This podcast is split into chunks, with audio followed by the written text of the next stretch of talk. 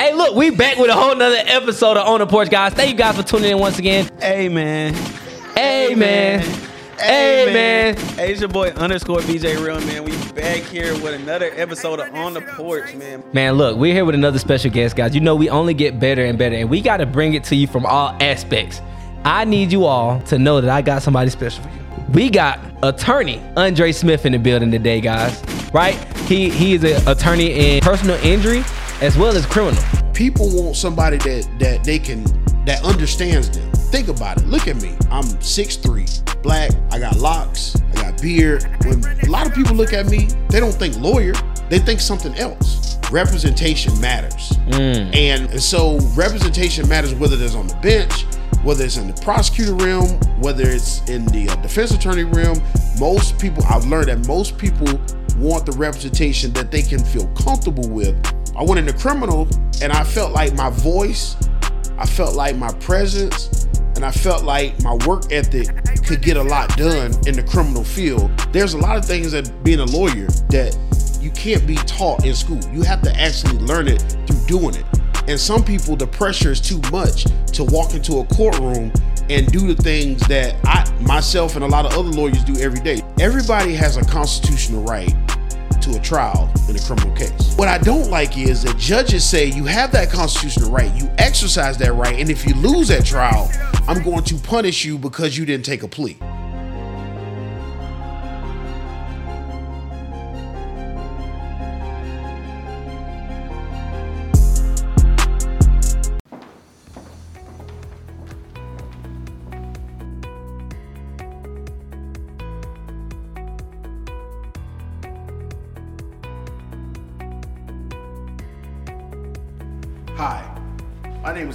Andre Smith.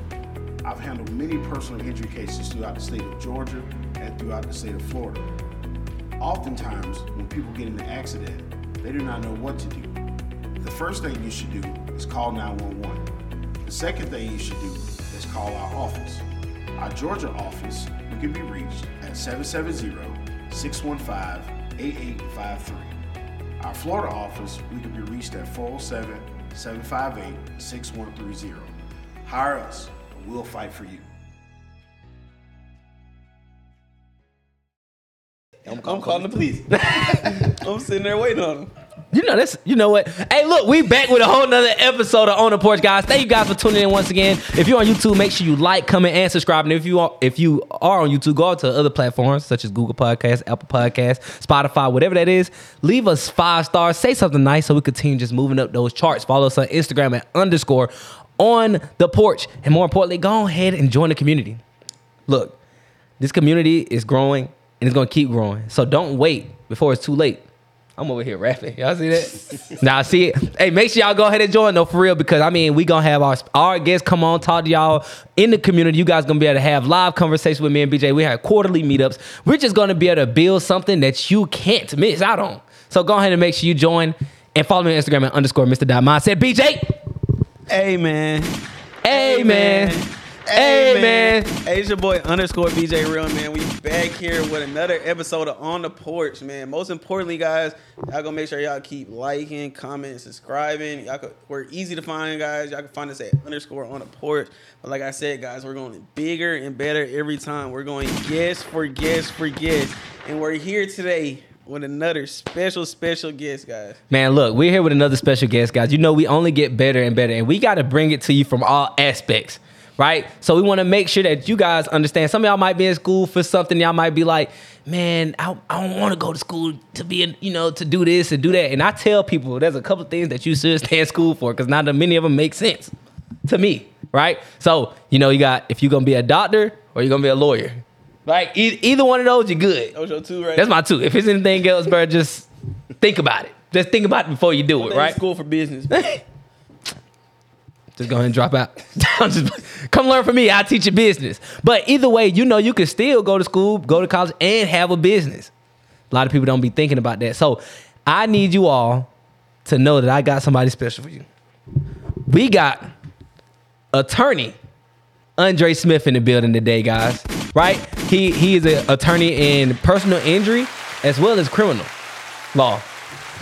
So He's I've I've heard his story. He told me about what he went through. This is not like some some story where he just came up with you know a spoon fed. No, he had to grind to get here. So it's only right for us to get him on because I feel like this is extremely important for people to understand. Like go you go you could go to school, you could do all that stuff, but ultimately it's still a grind to be able to build something of your own. Not only that, I also heard he never even worked for nobody else in the field, which is crazy. Andre, go ahead and introduce yourself. Let us know what you do, and let's get into it. What's going on, everybody? It's attorney Andre Smith. I practice criminal defense and personal injury in Georgia as well as Florida. So if you want to reach out to me, 770-615-8853 or 477-586-6130. All right. Be here. Man, I'm happy to have you. He came through dressed clean, fit, look oh, like he just Oh, yeah, you know, hopped out a little little case or something. Look like he just beat the case, right? You got paid. Let's do it. So look, listen. So uh, let's go ahead and hop into it. What made you want to be a lawyer? Like what? like man, it's, it's been a crazy story. So I had the first vision in third grade. This was around 1994. My aunt, she died, but before she died, the day she died, she uh, told everybody what she wanted to wear. What everybody should wear at her funeral. They should wear purple. She wanted a casket to be purple. She wanted to have purple and all that. It was our family reunion at the time, and so in Pensacola, Florida. So we get to the first night of family reunion. She said she wouldn't feel it well. She goes outside. I sit next to her. She said, "Look, you're gonna be a lawyer because you talk too much. All right, but I want you to follow through with it. All right." I said, "Yes, ma'am." Mm. And at that point, I was like, I'm third grade. Okay, whatever. We were leaving. I get in the car first. She gets in the car second. Right before her spouse got in the car, she fell in my lap and pretty much was dead in my lap. Whoa. So they got her out the car, performed CPR, and went to the hospital. But you know, it, it was too late. And I remember the cries. I remember my grandma face, my granddaddy face. It was crazy. But I took that and I just ran with it. And the same time, the O.J. Simpson trial was going on. Mm. So I saw that every day. And I just took that and ran with it. and Said, "Look, this is what I want to do. This is what I want to be, and nothing's gonna stop me." And that's that's what you know made me say, "Look, this I want to be a lawyer." So If you don't mind me asking, what what did she have like a condition or a type of disease or anything? uh, she was uh, she had some ailments that I didn't know about, um, and ultimately, uh, you know, she just fell ill. Um, she knew something that we didn't know. yeah. ultimately because what she was explaining was basically an obituary while she was living. And when when it happened, of course I'm in the third grade, so I have no idea Right. what was going on. but what I do know is she had some ailments and and she just dropped and that was that. But I I remember her specifically telling me, You're going to be a lawyer. I'm in the third grade and I'm like, I don't know how to be a lawyer, but I guess I'm gonna take it and run with it and figure it out along the way. And that's what I did. Well, I guess I'm I'm pretty sure you had some lawyers in your family, huh? For them for her to say that. I'm the first lawyer ever in my family. Usually, that's crazy because usually, you know, it's like, oh, my mom was a lawyer, my dad was a lawyer, something like that. So, I mean, how was it growing up then? Since you you the first one, did you feel did you struggle? Or was it cool, or how, how was it growing up? Um, growing up was pretty rough. I grew up in a single parent home. It was my older brother, I'm the middle, then my baby sister. We started off at my grandmother's house in Lincoln Park. My mom had just recently got divorced, and my dad left. So at that time, my dad wasn't in the picture at all. We moved to an apartment complex called Marino Court, and at the time, this was in the early '90s, so Marino Court was like it was bad. Uh, it was gang infested, drug infested, shootouts all the time. It was bad. So we moved to Marino Court. We're in a two bedroom. It's three children. My mama, she's struggling, trying to make ends meet, trying to make things happen, and we just out having a good time and playing around, you know, going to school, and didn't realize what my mom was actually going through to try to put food on the table. So fast forward through elementary school, we were in Marino Court for about five or six years. Then my mom had applied for a Habitat house. Well, she had been in a two bedroom all these years and was asking for a three bedroom. They finally put it in a three bedroom. After six years? when they knew she was trying to get a house. Oh, that's crazy. So every weekend, what we would do is I would go with my mother to do community service to try to get the hours to get the, the Habitat House, which is what we end up eventually end up getting. And we moved out of that neighborhood and said, okay, we got a house. Yet we moved into another bad neighborhood uh, that was just as worse as where we came from. And so the struggle was was you know you got me i was a straight a student i was gifted i was winning spelling bees i was i knew i was smart but that wasn't glorified in the hood right No, no. in, in the hood they don't glorify education so you know for me i saw the prostitutes the drug dealers the crack houses the dog fights you know the drug sales i saw it all and so I just said either you're gonna be a part of it or you're gonna use that to get out of it. And so as I matriculated through school, middle school, high school, all that, I just used it as a stepping stone, along with being in a single parent house to say, I am going to elevate myself so I won't end up back here ever again. That, that's how it That's- was that- growing I was, I was going to ask you that. I was going to ask you like, so how how was it? How did you overcome? Because you know most people say you're a product of your product of your environment, but you're really not that. So of course you're saying I just use it as a stepping stone. But like, what what was those things that was like? You know what? I'm going to stand this because you could have easily went off, right? Yeah, 'cause you I see was your mama struggling. You could have been like, mo- what most people do when they say their mama struggling and they in the hood. Bro, I'm finna go get me some money, bro. Right? Nah, cause it had to be like, was it was there gangs involved in like the places you stayed? Yeah, he Or, said like, I heard it. I heard in Florida it's like really like streets and like areas and stuff. So like, was it like that involved? Did you like ever feel enticed to get in those type of things? So it wasn't necessarily like Bloods, Crips, Piru, like Yeah. that. It was like you live on this side of town. Yeah, I heard it's Uh, like yeah. and streets then on that side of town you got specific neighborhoods Yeah. and then on one side of town you got specific parts of that town that even in that same part of town two neighboring neighborhoods don't like each other and so what what really what it was was that when you leave you can't help where your mama live Right. so when you leave that neighborhood and go somewhere else they say where you from you say where you're from and it's like they don't even know you they got an attitude with you but as far as overcoming it i think uh, there's a program that a lot of parents, if they can get their children involved, single mothers, single fathers, it's called Big Brothers Big Sisters of America. I got involved. My mom got me involved in the third grade. So there was a guy named Wallace Moore. He's like a real life superhero. He came in and he took me away every weekend. We would go to the lot. He was in the Navy. Take me to the base. We go to the library. Go over my homework. We do this every weekend. He buy me food. It, it took me away from the hood and started showing me things that didn't look like the hood. Uh, that looked nice condos on the beach, nice houses, stuff like that. So then when you start seeing that kind of stuff, you say, "Look, I don't. That that's where I want to be. I don't want to be where I'm at now." And so what he did was he did that for three years. Of course, we lost contact with each other, made contact again in like 2000, lost contact again. This is a good story. So I'm in college about to graduate. My phone's off. I'm, I look in the yellow pages and I just pick his name out. I didn't know that was him. Made a phone call, left a voicemail. Said, "Hey, I'm graduating from college. I know you hadn't seen me since, you know, elementary school, but if you could come, thank you." I go to my graduation. I see my mom, no problem.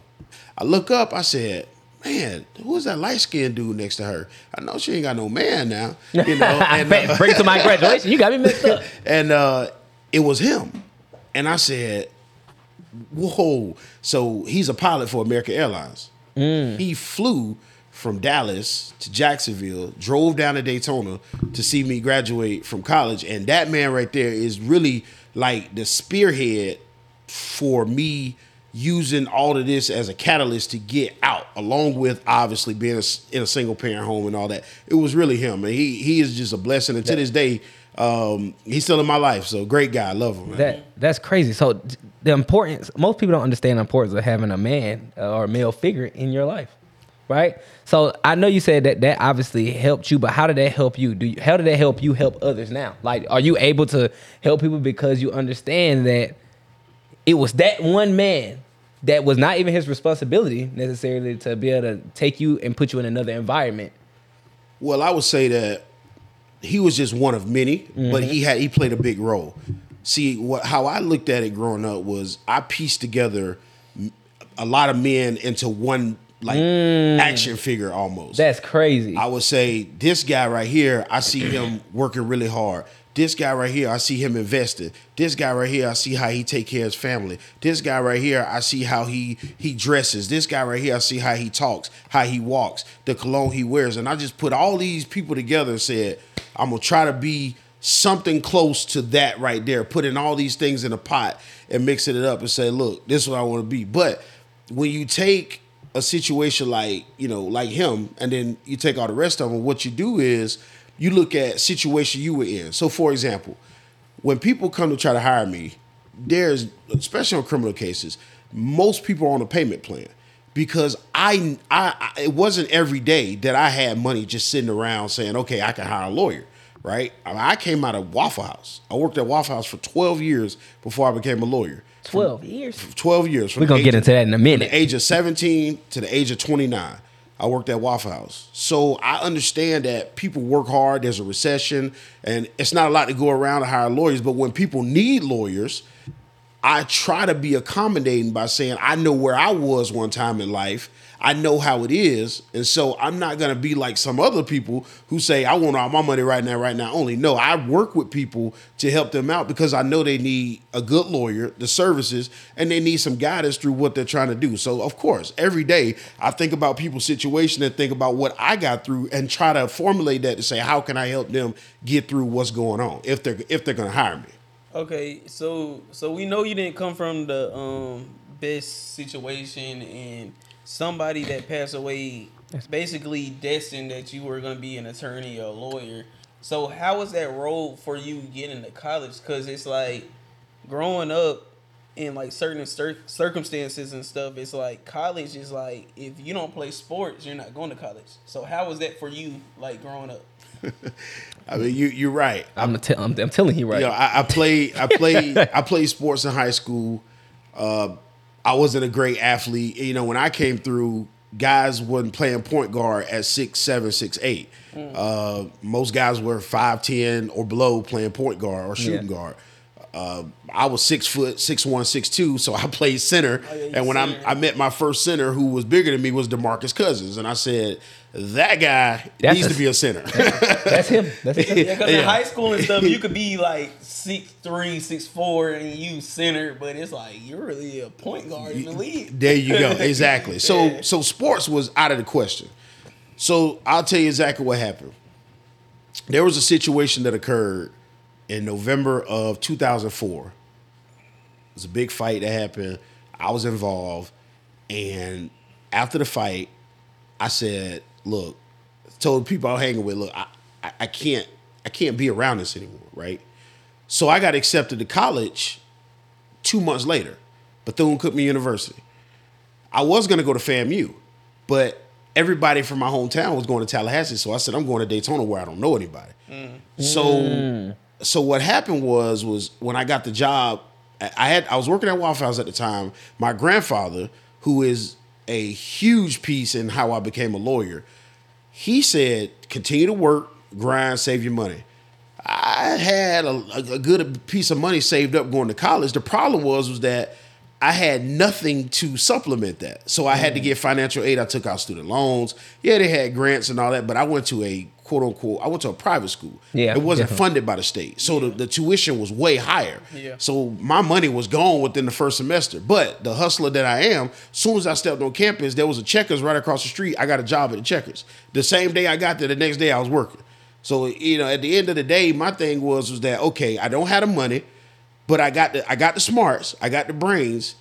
Let me use the aid that I got plus the money I got to try to get me through. But and sports was irrelevant. Now I play intramurals, but that didn't get you a scholarship. So you know, that, that He didn't was get just you a bored. scholarship. He was just But- bored. But, my grandfather, you know, it, you know, he died in 2014. But you know, I'm really glad to see him. I'm really glad that he was able to see me graduate from law school. He didn't get to see me become a lawyer. That that you know, that really burns inside. But he was the one that helped me get through school, undergrad, when I almost dropped out because I didn't have the money. He's the one that stepped up and said, "Hey, I'll help you out." This and the third. And, it, and my favor back to him was I paid off all my student loans, you know, mm. which he helped me get some of those. So all I have, I have no student loans right now. I paid them all off. I was say, Oh, you said Went, good. you went to a private school because I know we went to a private school in Jacksonville for, and it was what fifty thousand a year.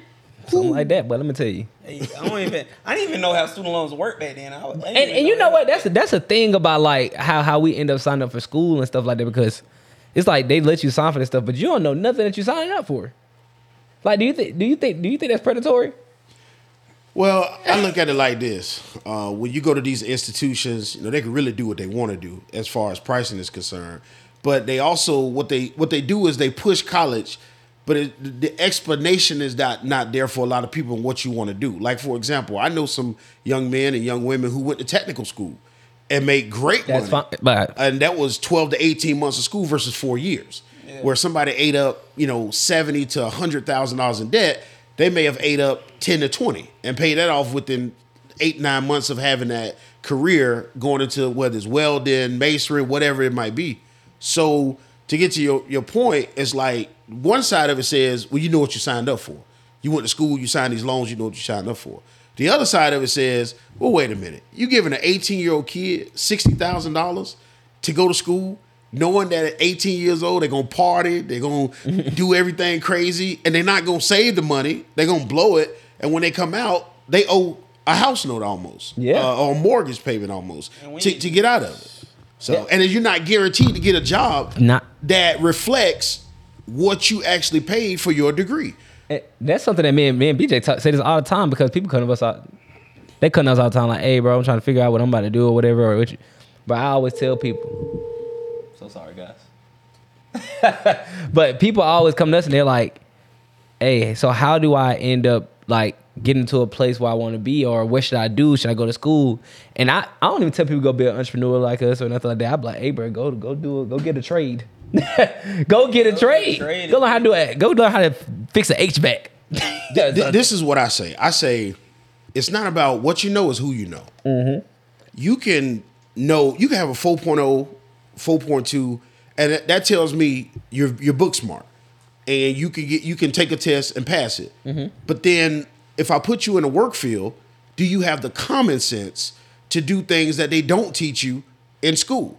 There's a lot of things that being a lawyer that you can't be taught in school. You have to actually learn it through doing it. And some people, the pressure is too much to walk into a courtroom and do the things that I myself and a lot of other lawyers do every day. See, lawyers live on slippery slopes and in gray areas every day where most people are uncomfortable or nervous or like, I don't want to go to court. I may go to jail. That's where lawyers make their money. Mm. Lawyers make their money when one side is saying X, the other side is saying Y, and right in that middle, you're trying to convince a judge or whoever the trial fact is, a jury, to take your side for the, these reasons. Most of America is uncomfortable doing that. And most of America who defendants who have charges or even plaintiffs in personal injury cases, they don't want to see a courtroom. Yeah. And so at the end of the day, uh, that gray area, that, that's where lawyers make their money at. And so it's not about you can know a lot, but you really need to learn from others who've been in the field, so then you could take that and put it in, into your own self. And yeah, the book smarts is cool, but the book smarts might not make you the the five to ten to twenty million dollars that you're looking for if you're trying to really grind and go get it. Yeah, That's- so that's I, like- I have some family that's like in the um the law space. So so actually, how many years of like school is that to be an attorney, be a lawyer? Like how many years of school is that?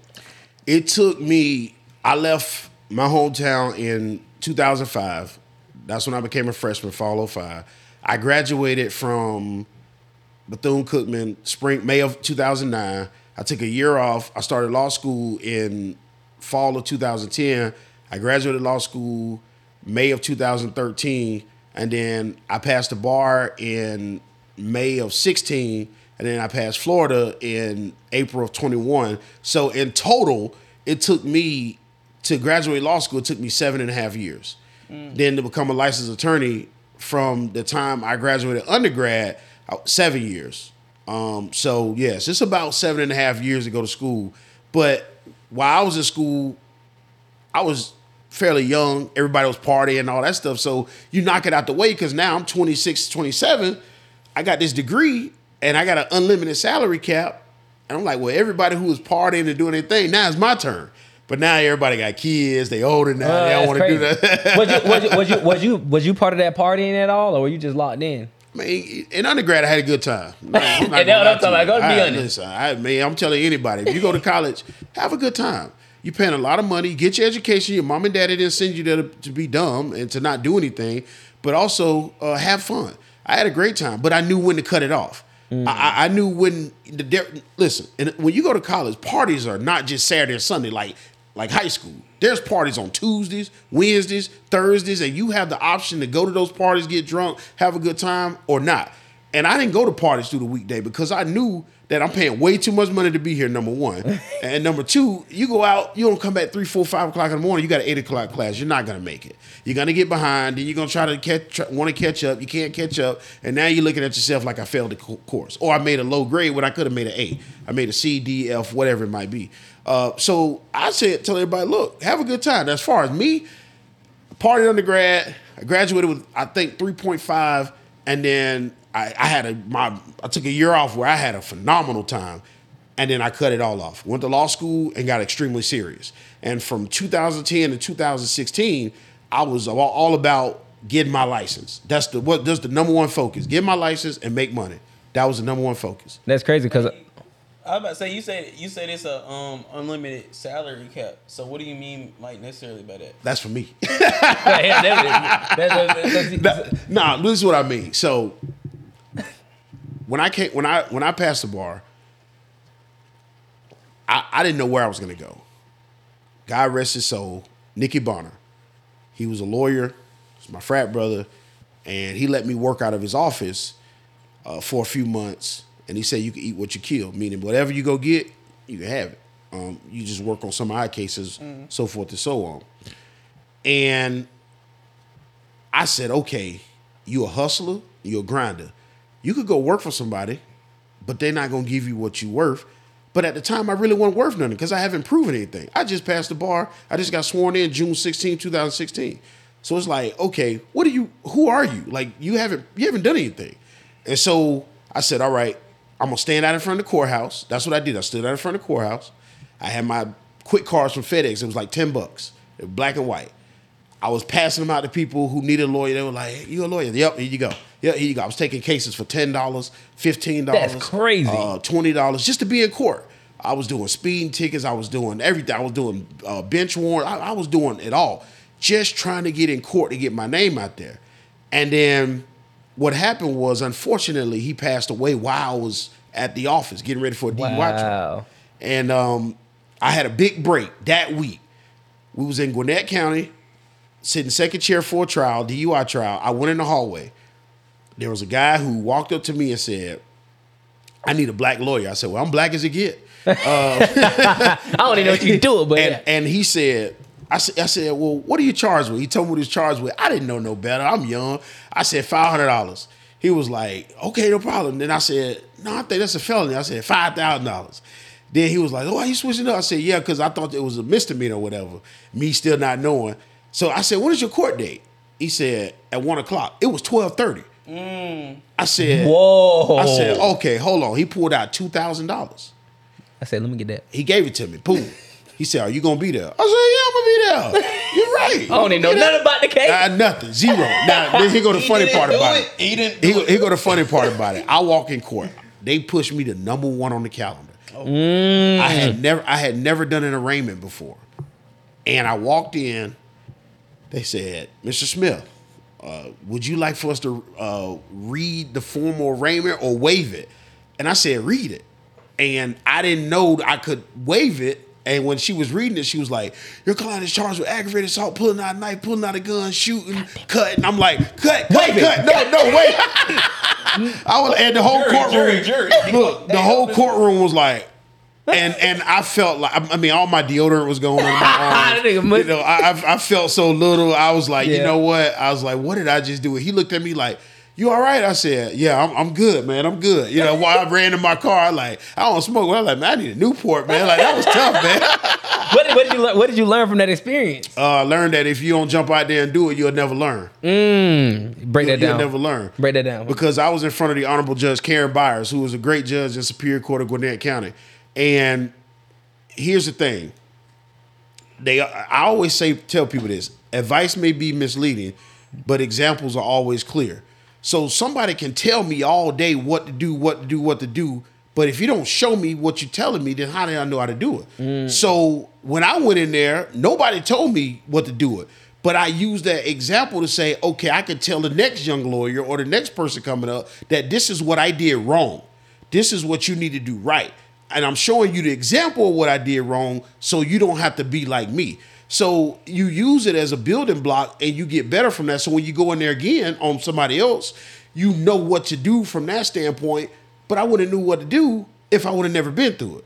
So telling me is one thing. It's like me rehearsing something all day, and when I get in front of everybody, I, I get shook. Yeah. I forget it all. Yeah. And in that moment, I said, "D- I'm glad I did that happen to me because the best experience is hands-on experience. And reading from a book, I would have never, I would have never learned that. I would have never got that. So that's what I mean by that, you know. And you have to jump out there, do it, and you're gonna make mistakes. You, you're gonna, you're not gonna be perfect, but you just learn from it, get better, and you grow. And sooner or later, you, you know, you turn into a, a a great person, great lawyer, or whatever you do in your career. So. Yeah, that's a bit. I, I figured. I mean, and that's just for anybody. That's for especially if you in, been a lawyer, anything, especially if you're in business.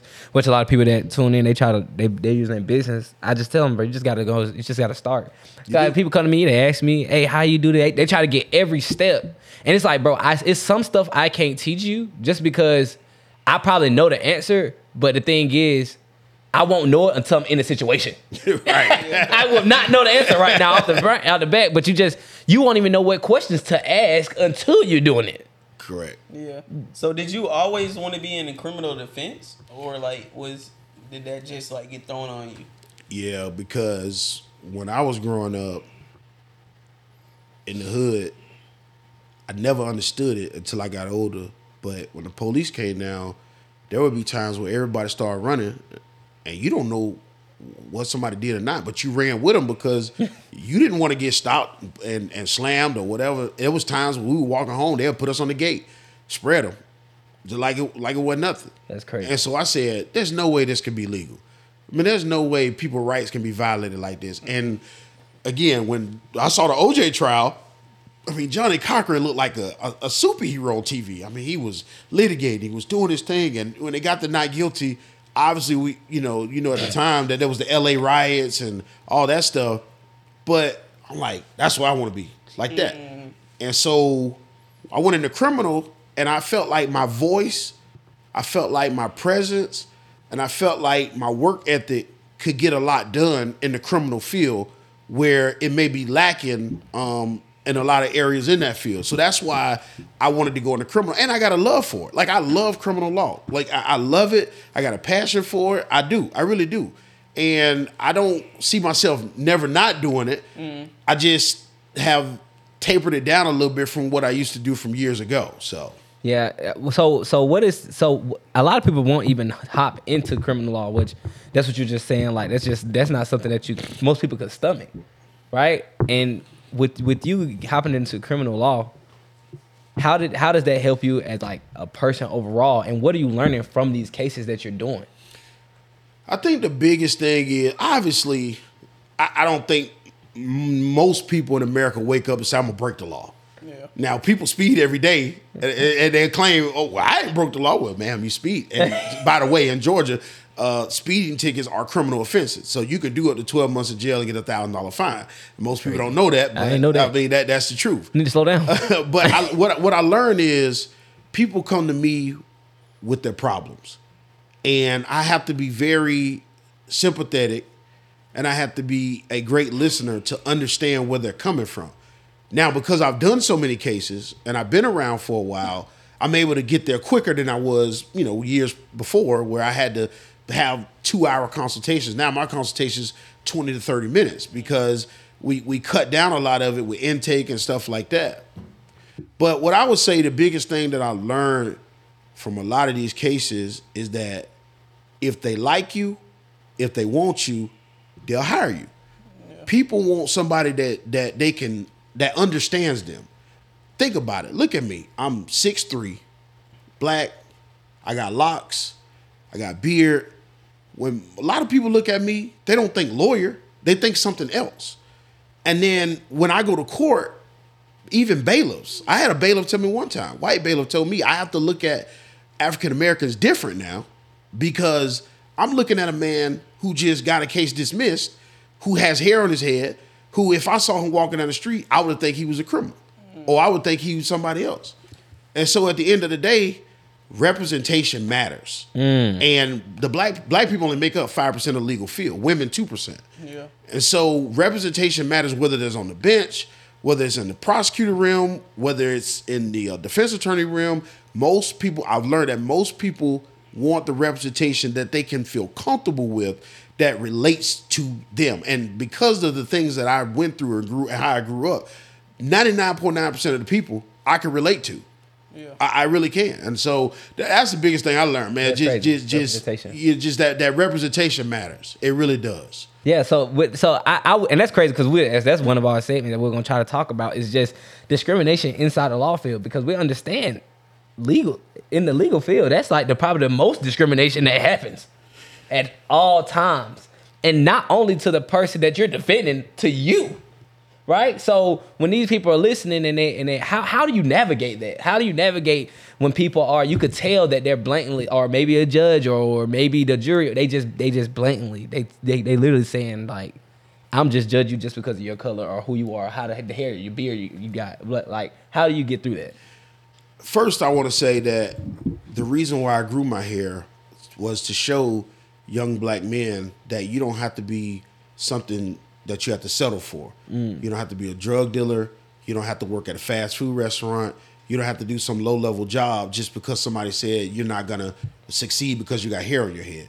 So that's the, f- the reason why I grew my hair in the first. I want to just stop because that's the that, that's amazing because that's what the whole podcast about. That's why I got a tattoo. That's literally why. That's literally why. But continue. I'm so sorry. No, it's all good. So when when I started off, there was doubt with a lot of people.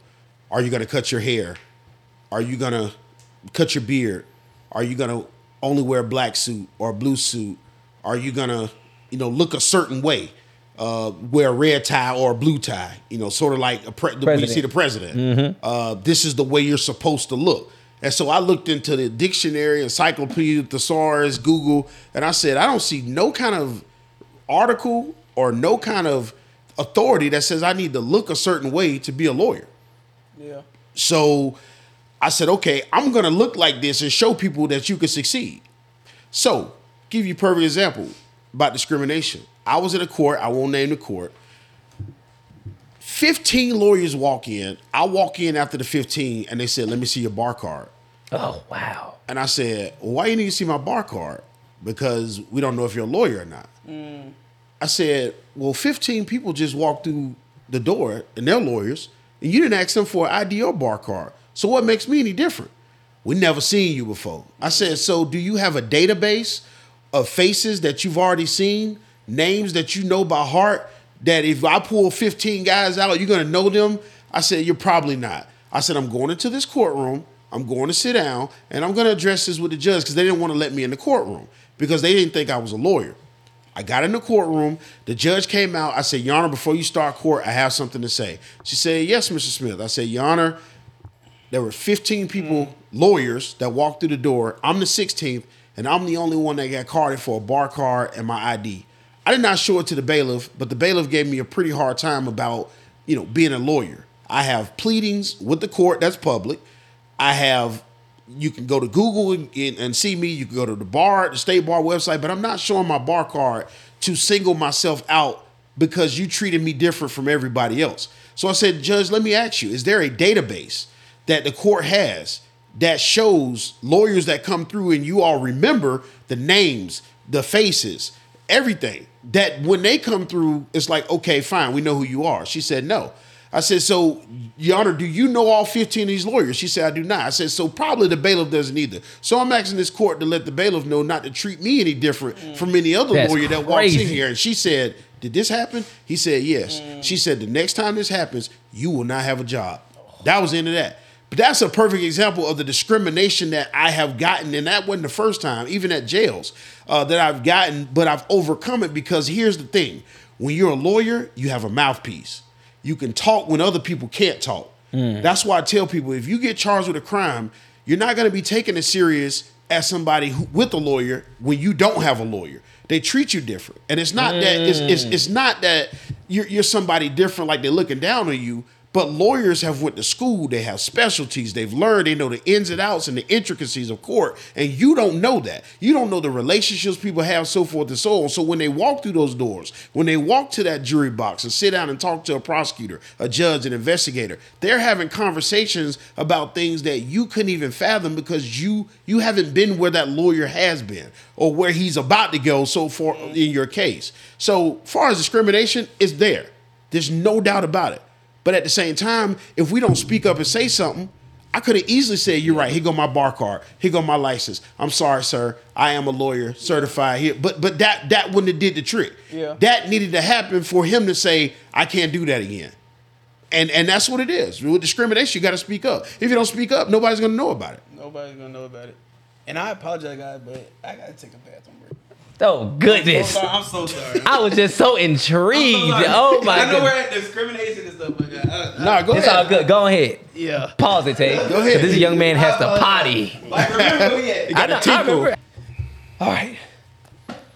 All right, so man, that, that's crazy. Just being able to understand that that discrimination is happening everywhere, like at all time. Now, does this only happen like with people of the opposite race, or does it happen with people of the same race? Like how much? How how the Because I know we deal with discrimination, especially with doing real estate, but I deal with it more with people that are, are the same race as me.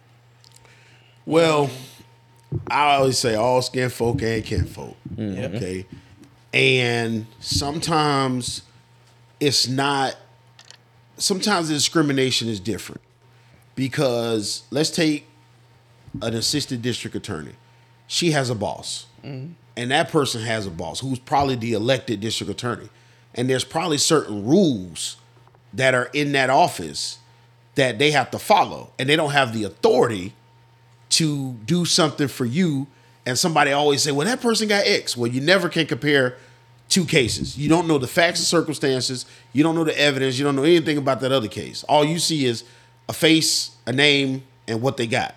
And you think yours is similar but the facts might be different right and so that ada might not be able to do nothing for you uh, but where the discrimination lies i believe a lot of times is that especially in indigent clients when clients cannot afford a lawyer now, they say if you can't afford a lawyer, they get one for you.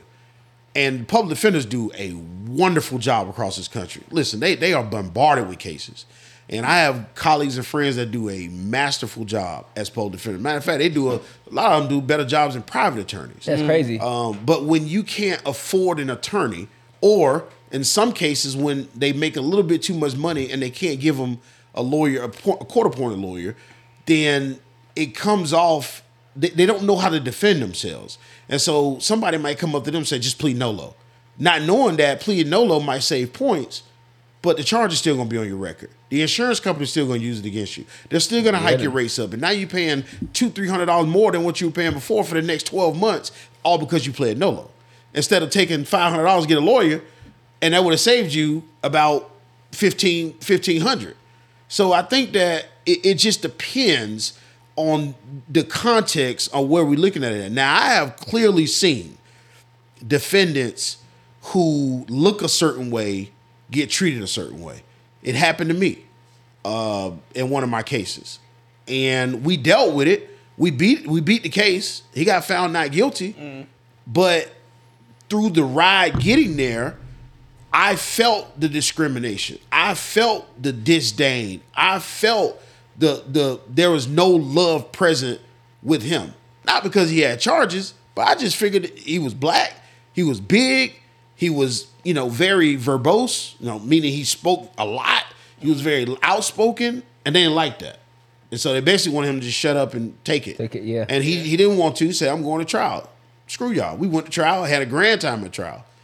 Found him not guilty, all charges. Yeah. And um, hey, I was happy. They, they- I, I know you. What do they? Do they rail? Do, do you think they ra- they railroad people? You know, that's very tough to say. I think that judges have a very tough job every day when people come to the courtroom and ask for mercy. You got uh-huh. some people who, here's what I don't like. Now, I will bring this up because this is very key, and I don't think a lot of people understand this. Everybody has a constitutional right to a trial in a criminal case. You know, if there's jail time involved, you have a constitutional right to a trial. What I don't like is that judges say you have that constitutional right, you exercise that right, and if you lose that trial, I'm going to punish you because you didn't take a plea. That is not what p- punishment is for. So, for example, a young man goes to trial on a speeding ticket. And I told y'all before, you can get 12 months in jail, thousand dollar fine. If he would have took a plea, he would have just had a fine. That's it. Maybe mm. defensive driving. But because he took it to trial and lost, he gets four months in jail. Mm. 120 days for going 15 miles over the speed limit. Oh my goodness. Which sounds absolutely Bonkers. crazy Or just contesting, man. for just contesting it. Mm. And I think that that has to stop. I can't tell judges what to do or what not to do, but I am not going to sentence somebody just because they exercise a constitutional right. Now, unfortunately, the legislation, uh, the people who make the laws, they have laws that say that the mandatory minimum, like you can't go below this if they get found guilty Uh, like murder. Now they say, okay, well, you can't get any less than 30 years. I have to sentence you. The other alternative is life. So the judge say life, do the first 30, or just life without parole. So it's life with parole, life without parole. You know, and so I thought life was 25, but I guess I'm wrong. so it, it it's 15. No, no, no, no. Oh, it's I know- 30. I know it was Um, 15. So, uh, but but it straps the judge because the judge may want to do something less, but they can't because they was found guilty of of what is on the books. And so, what was on the books, the judge says, I, "I've heard it all the time. I can't do anything." I give you a perfect another perfect example. You remember the case in Dallas, Texas, where a lady saw the guy in the apartment and she thought she was in her apartment, but was in the wrong one and shot the guy. Uh, uh, and she went to trial. Amber Geiger, that was her name. Oh, yeah, yeah. I- I- Uh, I they did, found her guilty, but remember the judge hugged her in open court and said, "I feel bad for you." So I think Texas is a five to ninety nine state. The minimum is five years. The max is ninety nine. She got five years. If judges around the country had that kind of leeway in their state, some of them might go below thirty and say, "I, I don't think this murder was as egregious as I, I thought it was before, based on the facts and evidence." Fifteen years. 20 years, so forth and so on. But but in our state, you know, it's you either gonna get life or you're gonna get 30. Oh, they ain't playing. life with 30. So And how do you feel about like when a case had that do all cases have like the jury involved? Is that like a known thing to have like a jury involved in the case? That mandatory, that mandatory. That. Yeah, is it Ju- mandatory? ju- jury so juries come later on down the road if it requires one. Mm. A lot of cases start off in municipal court, which is mm. city court. Right? Yeah. You don't have a right to a trial in city court. You bind the case over and you have a right to a trial in state court or if it goes upstairs, superior court. Mm. So only 1.7 to 1.9% of cases in the country go to trial. Most of them Oh, wow. end up in dismissal or pleas. Wow. And I'm the lawyer who I don't convince my client to go to trial. I tell them this the good, this the bad, here's the evidence, this is what they got against us, what, what helps us. You make the decision. And they tell me trial or nothing. I love those clients because I know from the day we get started, I'm getting ready for trial. The whole time. And I know we picking either six people in a misdemeanor case or 12 people in a felony case to go try a case to figure out whether or not he's going to be found guilty or not. Yeah. And so juries come way down the road, but ultimately, in the case, you're just trying to get the best disposition you can. Of course, a lot of factors in that: how much the his, the criminal history, you know, the egregiousness of the crime, demographics, where's the charge at? You know, it's a different charge in one county than it is in another county. Seeing that one county might be 99% white and you got a black defendant. Another county might be 79% black, you know, and you got a white defendant. So it's like, what do you do? And mm. you you that plays a role in how people either gamble or say, no, I'm not gonna gamble. I'm gonna take the deal and be out of here because I know what could happen if I lose that trial. Yeah. So And I want to ask this question for personal reasons because I, I I have a girlfriend. She's like in school for law and wants to be like an attorney, a lawyer. So, in in going down that field, how do you make like the big bucks? Like, how do you just maximize that career field? it depends on what you want to do. Mm. Every field of law is not a you know crazy money making part. You have people who do animal law. You have people who do just like for example, they do easements. You have people that just do quiet title actions. You, you have people that just do murder, That's it. You have people that just do just do that like this one solo thing or multiple things. But as far as maximizing the dollars, there's a lot that goes into that because you, you what what happens is most people who go out solo they're on their own, and then you start getting a team, and you hope the team would be strong to help the business build revenue. And so to expand the dollar amount, obviously some depending if you want to go into big law, book smarts does play a big role in that. But if you want to do something like me, like I know this might make a lot of people laugh, but I'm like a legal dope boy. I could hustle all day, all night. My law firm is the trap house. People come in daily. They call daily. The phone's ringing all the time. There's consultations every day. We get hired on cases all the time. And if the trap ain't booming, we ain't eating. And do you got to be well spoken in this in this career field? Not necessarily. I mean, you got lawyers who work in firms, they don't never go to court. Mm. All they do is they type up the briefs, the motions, the research, and they never see a courtroom. In my firm, you're going to see a courtroom because I don't want people just, when you come work for me, you, when you leave me, if you leave me, Yeah. you'll know how to open your own firm. You'll know what to do, how to run it, because I don't hide nothing from any of my employees they know what's going on, why it's going on, where it's going on, and I don't want to be a boss that says, "Hey, look, for example, we doing good," and then Monday morning there's a sign on the door saying, "We we closed, mm. y'all fired." Yeah. So well spoken, you don't have to be, but if you want to litigate, yeah, you got to speak, you got to talk. So Okay. so if you save somebody, let's say somebody's fighting 25, 30 years in jail, Okay, how much is that worth? Like how much do I owe you for saving me 25 to 30 years in jail? I don't talk about fees in, uh, in public. Cause what I really want to get to is like, how do people have like like the people that represent the celebrities and stuff, and they're making we know Wait, they're wait, making wait. millions and stuff.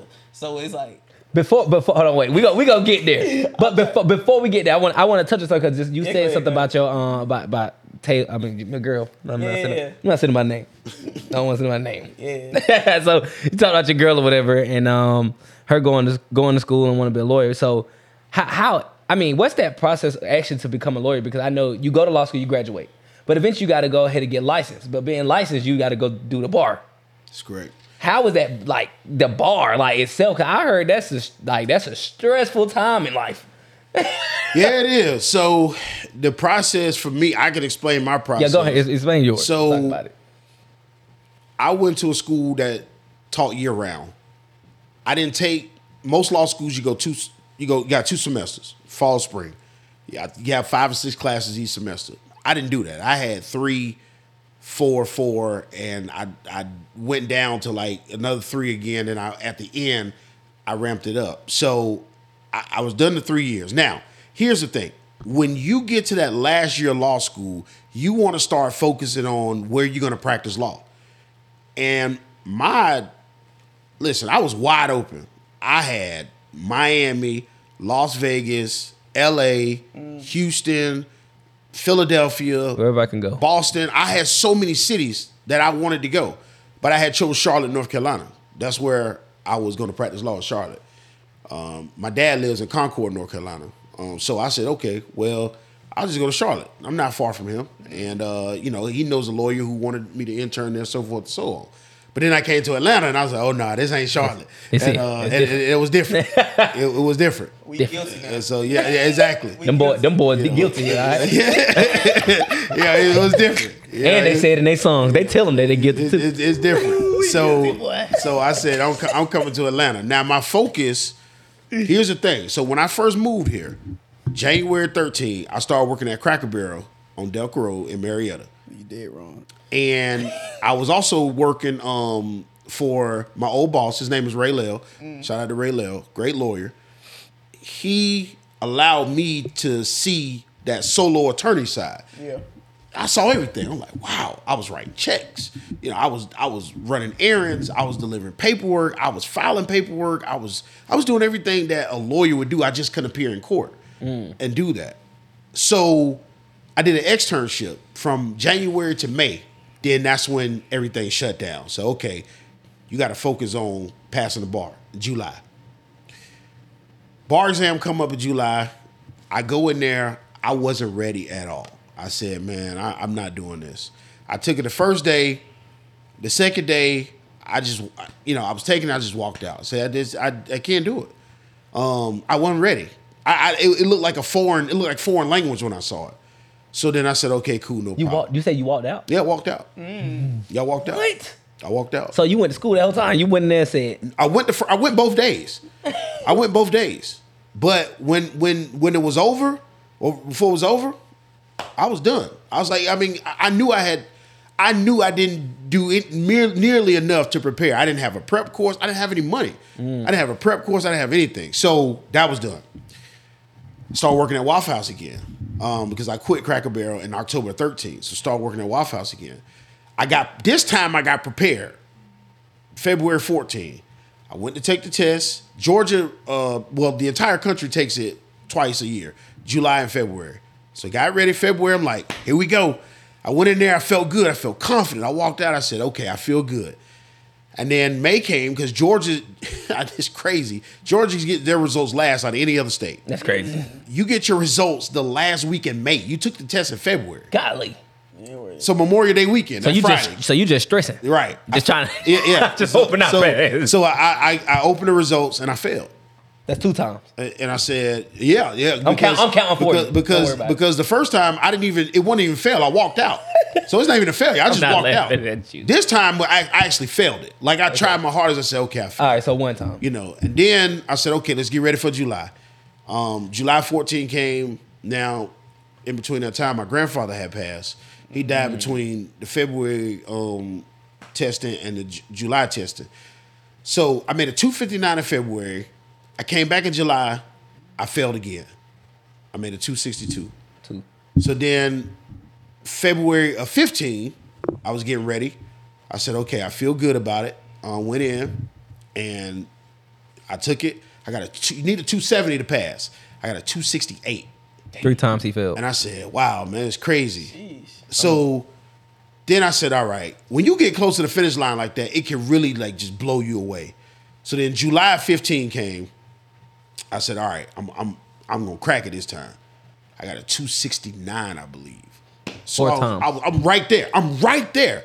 And so they say if you're going down, that means you kind of maybe you should step away from it. But I was at the finish line. So this is what happened. Now I become a manager at Waffle House. And I'm trying to make more money, trying to do what I do. And December of 15, January of 16, this is what happened. I was just reading the emails the other day. My apartment complex said, you're new, you're, you're, you got to renew your lease or you got to go. So I said, can I get one more month? They said, fine. I scratched some money together, paid one more month. That was January 16. Mind you, I'm got I got a test next month, February 16. So the day before the test, uh, maybe a week before the test, they said, two weeks before the test, they said, if you don't have the money, you got to get out. So I, I gave my notice to vacate. And for the first time in my life, I was homeless. Wow. So And right, this is right before you took it. This right before I took the February 16 bar, What do you mean homeless? I mean, like homeless. Like I was sleeping in the back seat of my car. I was uh, bathing or at least washing up at the QT in Sandy Springs. My cousin had just moved to Atlanta, and I was kind of staying in and out of her house. But you know, you don't want to stay in other folks' house. Don't be a burden. Yeah. So I'm I'm literally sleeping in my car in the back seat with covers over me behind buildings. Um, so I could have a place to stay. So I was studying libraries. I was studying Waffle House sometimes, trying to you know make sure I was good. Now, the test came. I, st- I worked at Waffle House the day before the test. They could care less about the bar. They said come to work. Fine. Went to work that Monday. I was off Tuesday, Wednesday. That's the test. I had studied. I didn't study for long. And I said, man, I don't know about this. But I went in and I played that Eminem song, um, Lose uh, Yourself? Lose Yourself. I already Yeah, knew Lose it. Yourself. Lose yourself. And I looked in the mirror. I said, you did all this work. You paid all this money. You didn't do all this to quit. You're going to win. So I walked in there. First day I came out, I said, okay, I felt good. The second day, I'm like, oh, it was like an avalanche came down. But I still I stayed, you know, I stayed the course, took care of business. I go back to Waffle House. I'm working rest of February, rest of March, rest of April, rest of May. Now, mind you, in between this time, I'm homeless. Mm. I have no place. You homie the whole time? whole time. God damn. I was getting I was getting drunk purposefully You had to. at other people's house just so I could have a place to stay that night. Oh, You know, they would have a, they would have a they would have a get together on Friday, Hey, and I say I can't drive. you went, you went, you went, you went cracking on just so you could live there. No. Come on, no. bro, you tripping. You no, supposed to be- No, no. You gotta understand. You gotta understand the mindset I was at. I was Yeah. broke. Uh-huh. I had no money. All my credit cards went into collections. Damn. My car was on the verge of getting repoed. Um, I, I, I had I was at the lowest point of my life that I had ever been before, ever. And I, I as many nights where I cried, where I just didn't understand why am I in this position right now. I got a law degree, I got a bachelor's degree, and I'm living out of my car. So I'm working at Waffle House. Nobody knew this at Waffle House. I'm a server. So I'm waiting tables. I was at the Waffle House on um, Piedmont and Far Road. You're not even a cook. Um, I, I well, I made more money serving. You were I was thinking you were making it. No, I made more money serving. I, but I was a cook. I did it all. Okay. Uh, Waffle House, they got a lot of work out of me. Trust me. Yeah. But May of 16 came. May of 16 came. I'm at the Waffle House, so I know the results about the you know about the drop. But I wasn't paying attention. I got a phone call. Um, whew, I got a phone call You can cry, bro. um in um May of 16, I was at Waffle House, got a phone call, and it was from my classmate. She was in Hall County at the time. And shout out to Tari Thomas. Uh, love that girl. Great, great lawyer. Um, great, great girl. Um, she called me. She said, What's your middle name? I told her. She said, You passed. wow. I said, no, I didn't, man. I said, you know, I'd have been down this road before. I, you know, I've been there four separate times, you know, five separate times. See, I, I, I didn't pass this thing. And so, so I had food all over me, man. It was busy and I'm taking care of business. And I'll go to the back. I log in. Dang. I checked it. And um, Crazy. That's a blessing. I checked it and it said you had passed it. And just like at that moment, like I don't. It just like this is how I felt at that moment. I just dropped to my knees and I just started crying because it was just like You was going through nobody had understood the hard work I had put in from 2005, leaving my hometown to that moment right there to become a lawyer. Yeah. And I called my mama. I told her I told her what happened. She was just very happy. Then I called my old boss and you know, Ray was extremely happy and um, you know, I said, uh, I just could not believe it. I had worked so hard to get there. And that moment, I would never forget it because I, I was in the back. I had my apron on. I had my name tag. I had waffle batter all over me Literally. and literally they said it said congratulations you passed and um And you said your grandma or your auntie prophesized it. my aunt my aunt Your Lemur aunt- yeah my aunt aunt Lemur it was my mom's sister yeah she Yeah. passed away but it was my mom's sister so at that moment my boss said I'm assuming you quit right? Yeah, yeah. Uh, I'm like, yeah I quit you know? And, and- and I quit. So I said okay all right. What are you gonna do now? Now I mean I'm talking, I'm over the moon right now but I said all right This the work. next step it's time to go get it. So that weekend I had a great time. Friends threw a little party for me. It was great. And I said all right enough of the party it's time to get to work. Yeah.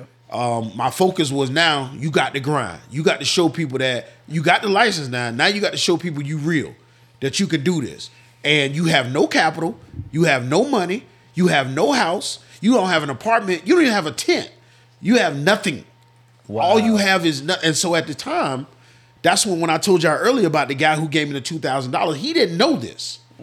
But at the time, um, it was uh PenAir Federal Credit Union. That's what I had my, my car note through.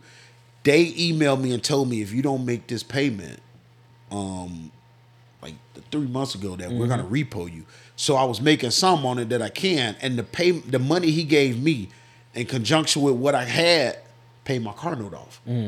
So I took a bill away from me that I was struggling to pay because I was homeless, and boom, I paid it off. So now I had a title to my car. You know, Okay, so you paid crazy. it off all. Yeah, yeah. So um, once I, once I found out I passed, I got sworn in, Judge Hutchinson, Gwinnett County, and after that, it was over. I said nobody's gonna stop the grind. Nobody's gonna stop the hustle. And every time I step in court, every time I'm doing work, every time I'm in my office, my employees they see it, but they can't feel it the same way because they ain't go through what I went through, right? And there's no knock on them. Yeah, fair. But the the the the the the excitement inside of me and the will to win and the will to want to be better comes from what I had been through. And we can the homeless part was was was just a small snippet of it. Yeah. You gotta think I had been going through a rough patch probably from 89 until 16 finding a way to make it way to make it way to make it and so the bar exam is tough but if you if you stick with it and if you you grind you could do it now i'm licensed in two states because i had to study for florida too during covid and so you know i passed florida bar and man it was crazy because i went i got sworn in in my hometown That's and getting crazy. sworn in in your hometown is crazy, man. Like you know, everybody was just. It's like the city was so happy. You know, and I mean, the internet went crazy when I posted. I think it was over like 1,100 people who who liked it. It was you know, I made a video. It was like. I think it was like fifty thousand in, in views. It was crazy. Like everybody went nuts when they found out. Oh, you licensed in Florida. So everybody who I knew down there was like, "Oh yeah, we got oh, free work." Like, nah, ain't no coupons over here. That's right. That's right, man. I mean, just just just tell us like what, what did you? So obviously, you know, you told us the story. You know, what what did what did you learn from that? Because obviously, I I felt it, right? I feel it because, I mean, you just can. But what did you learn from that? What is that? What's that? T- like, what did- what is that lesson that you get from being able to go through all that, fail the bar that many times, and still not give up? Like, what's that lesson that you got from that that you could give to people? Uh, here's the thing. Um, lawyers got big egos. You will never hear this side of lawyers. What I'm telling you about me, you'll hear all the good, you'll hear all the great, but but the raw side of most lawyers you'll never hear about unless they get in trouble. Uh, then you'll hear about it. But I think that here's the thing, man. I I joined the greatest fraternity in the world, Omega Psi Phi Fraternity Incorporated, and we got four cardinal principles: it's manhood, scholarship, perseverance, uplift. Yeah. I ain't gonna do the bark. And so shit, beat me up. when you when you think about think about it like this, you started high school not knowing if you were gonna make it out of there. You made it. You got you made it out the hood through all the things you saw. Then you go to college. You make it out of there. Yeah, you got student debt, no problem. Then you come out of college and then you go to law school. You grind at midnight, 6 a.m., noon. You working every day in the library. And then you get out here and say, well, I'm going to quit because I failed. Hold on, wait a minute. Mm. So you mean to tell me your future children or nieces or nephews, whoever, you're going to explain to them that you can quit because it's okay to quit. No, no, no. It's not okay to quit. Because once you start something, you you need to finish it. And I think that the biggest lesson I learned through all that was was that the, there's always a light at the end of the tunnel. Mm. You might not see it. You might not see it. It- It's gonna get very dark for for a while. But most people give up when the darkness happens if they keep grinding through it, then boom, at the end of it, there's a light. And what was my light? Well, you passed the bar. You got your own firm. Now you got employees. No, now now we got 200 plus clients uh, in our office. We started off with one or two. Wow. We getting consultations every day. We used to have them once a month. That's crazy. It, it, and and I never have worked for anybody in the law field ever, as far as as a lawyer. I've never worked for a firm, court, nothing. It's all me. All this is my, you know, my my business, my firm, and it is. I'm not bragging anything. I'm just saying that I just do the hard work. There's nothing special about me. There- there's nothing special about this tie, this suit. Nothing. Only thing I did was work, and I took that from Waffle House. I used to work hundred hour weeks, not two weeks, weeks. A hundred hours. 100, 100 hours in one week. I used to work 90 hour weeks. Anybody could tell you, I would be on the road coming from Daytona. I would call Waffle House and say, Can you put me on the schedule? No problem. The same night I was on the day I was on the road, the same night I was working. Tracy Davidson Wise, that was my manager. You can call her right now. She said anytime Andre came in town, I would give him doubles, triples, quadruples, whatever he wanted. Because they knew when I came home, I was gonna grind. And I took that same mindset and the same stuff I learned as a server, I just brought it over to the legal field. And so mm. now I'm like, look, if I can grind there, I can grind here. And it's a whole lot easier grinding here because I don't have to stand in front of people like with food, you know, and explaining to them what sm- scatter smother covered is all day. Right. And that's Scattered, smothered, and that- covered chunks. that's crazy. Cause I Hold on, mean, but what I want to know is, so you went from Waffle House. Yep. Like you said, you passed the bar. yep. You said you quit. So you went from a Waffle House salary to being in a like just full time legal. So I just want to know like what can someone expect? Like is it six figures? Is it seven figures? Eight figures? Like what can they expect? Once they cross over into that field, or is it like a slow process? Like you got to work a desk.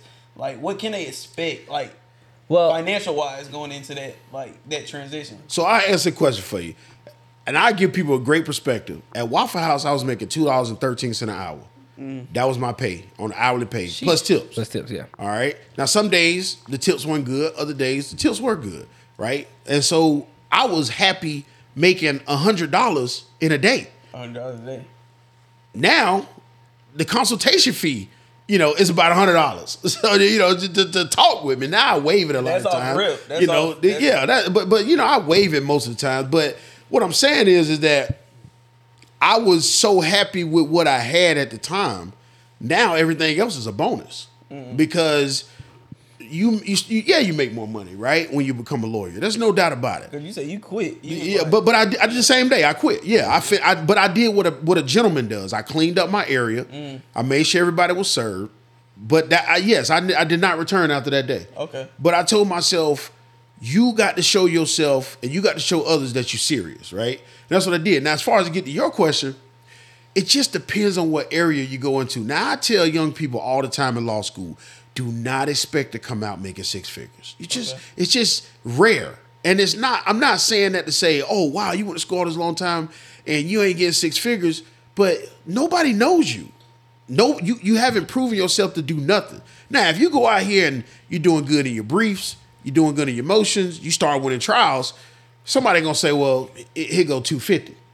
You know, here go 175. Is that a common thing though? Yeah, absolutely. You know, absolutely. It's it's very common.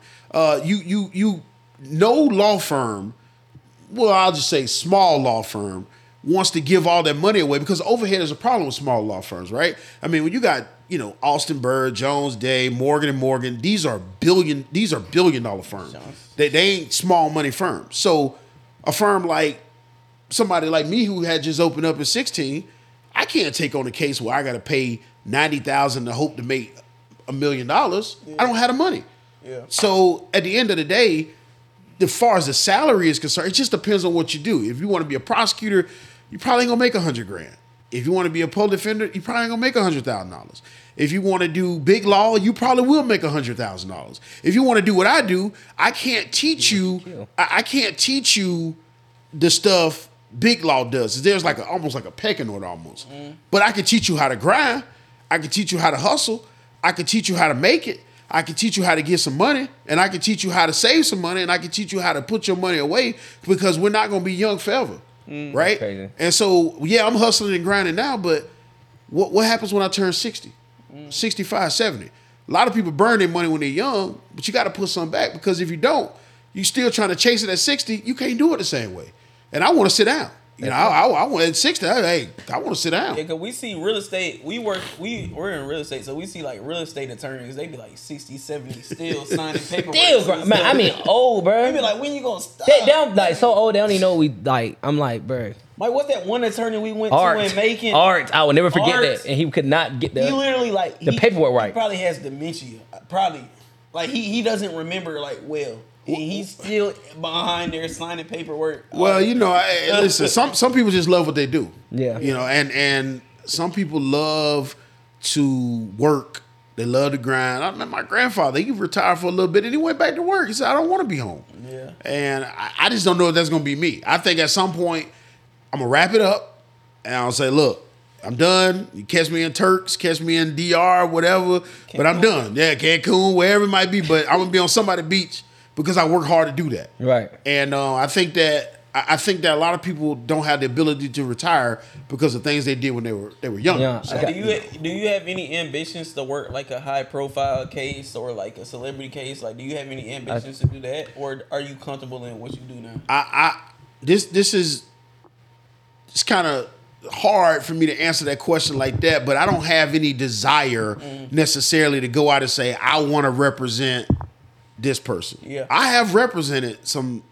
quote unquote celebrities before, uh, or some of their associates uh, as well, but I don't seek them out saying, "Hey, pick me, pick me." No, I don't do that's, that. That's only what I. Uh, do. Yeah. Now, I will say that a lot of the big time celebrities, if you look at them, the lawyers, a lot of times are not black lawyers. No. I was you know, gonna say that because a lot of the big time lawyers I see, they they they aren't black. However, here's the thing I don't judge lawyers on skin color.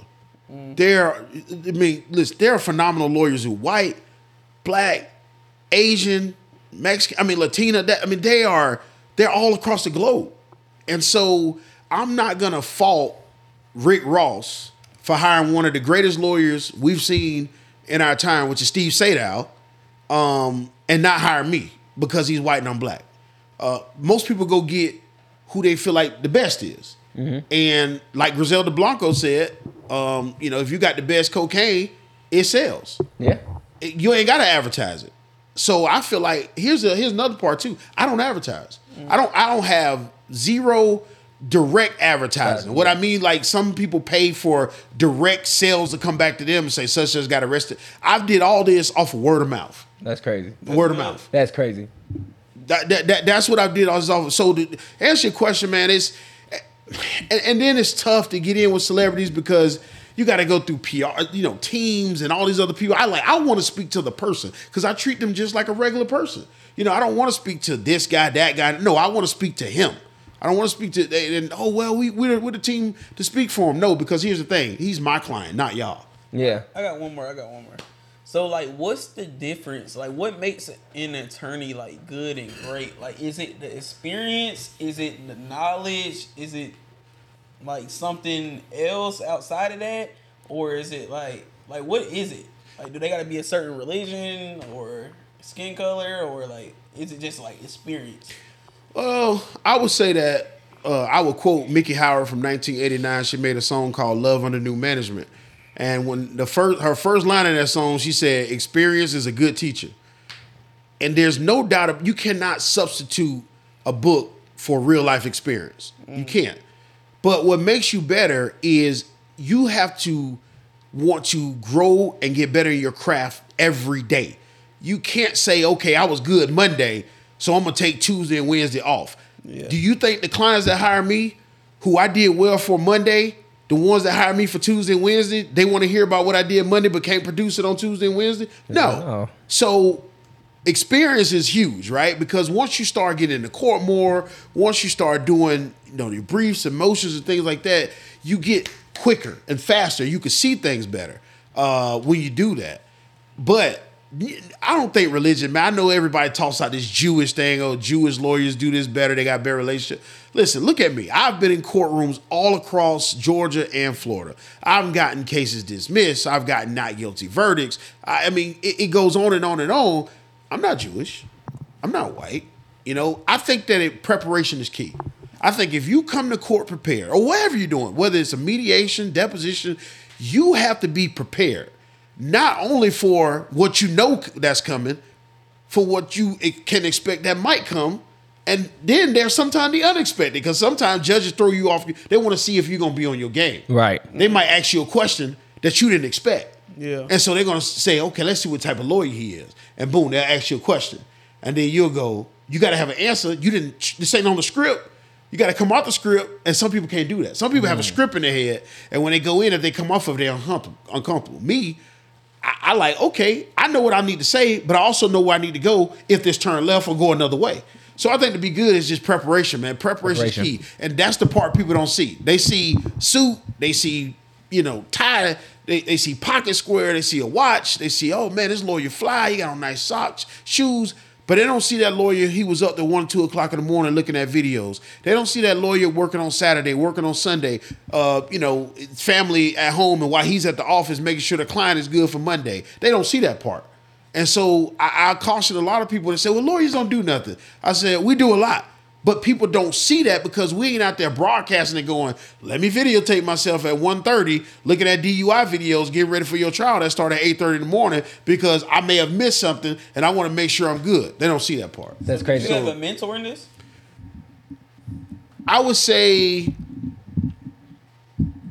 I have a few people that I just again, I just piece certain things from them. Like you know, I did my externship with Ray Lell, old school lawyer, but he's very knowledgeable, very great. I took a lot from him, and I owe, I owe him a lot because he showed me how to run a law firm, and I just beefed up mine and you know put in better resources and tools, stuff like that. But I owe him a lot because he showed me a lot. As far as mentor wise, what happens is this: you might have a mentor, but sometimes the student starts rising. Uh, And what happens is the student and the mentor kind of get on the same level sometimes. However, I told you experience is a good teacher, and sometimes the student has to come back down Hmm. to say, "Hey, humble myself because I never been here, but I know you have. Can you help me?"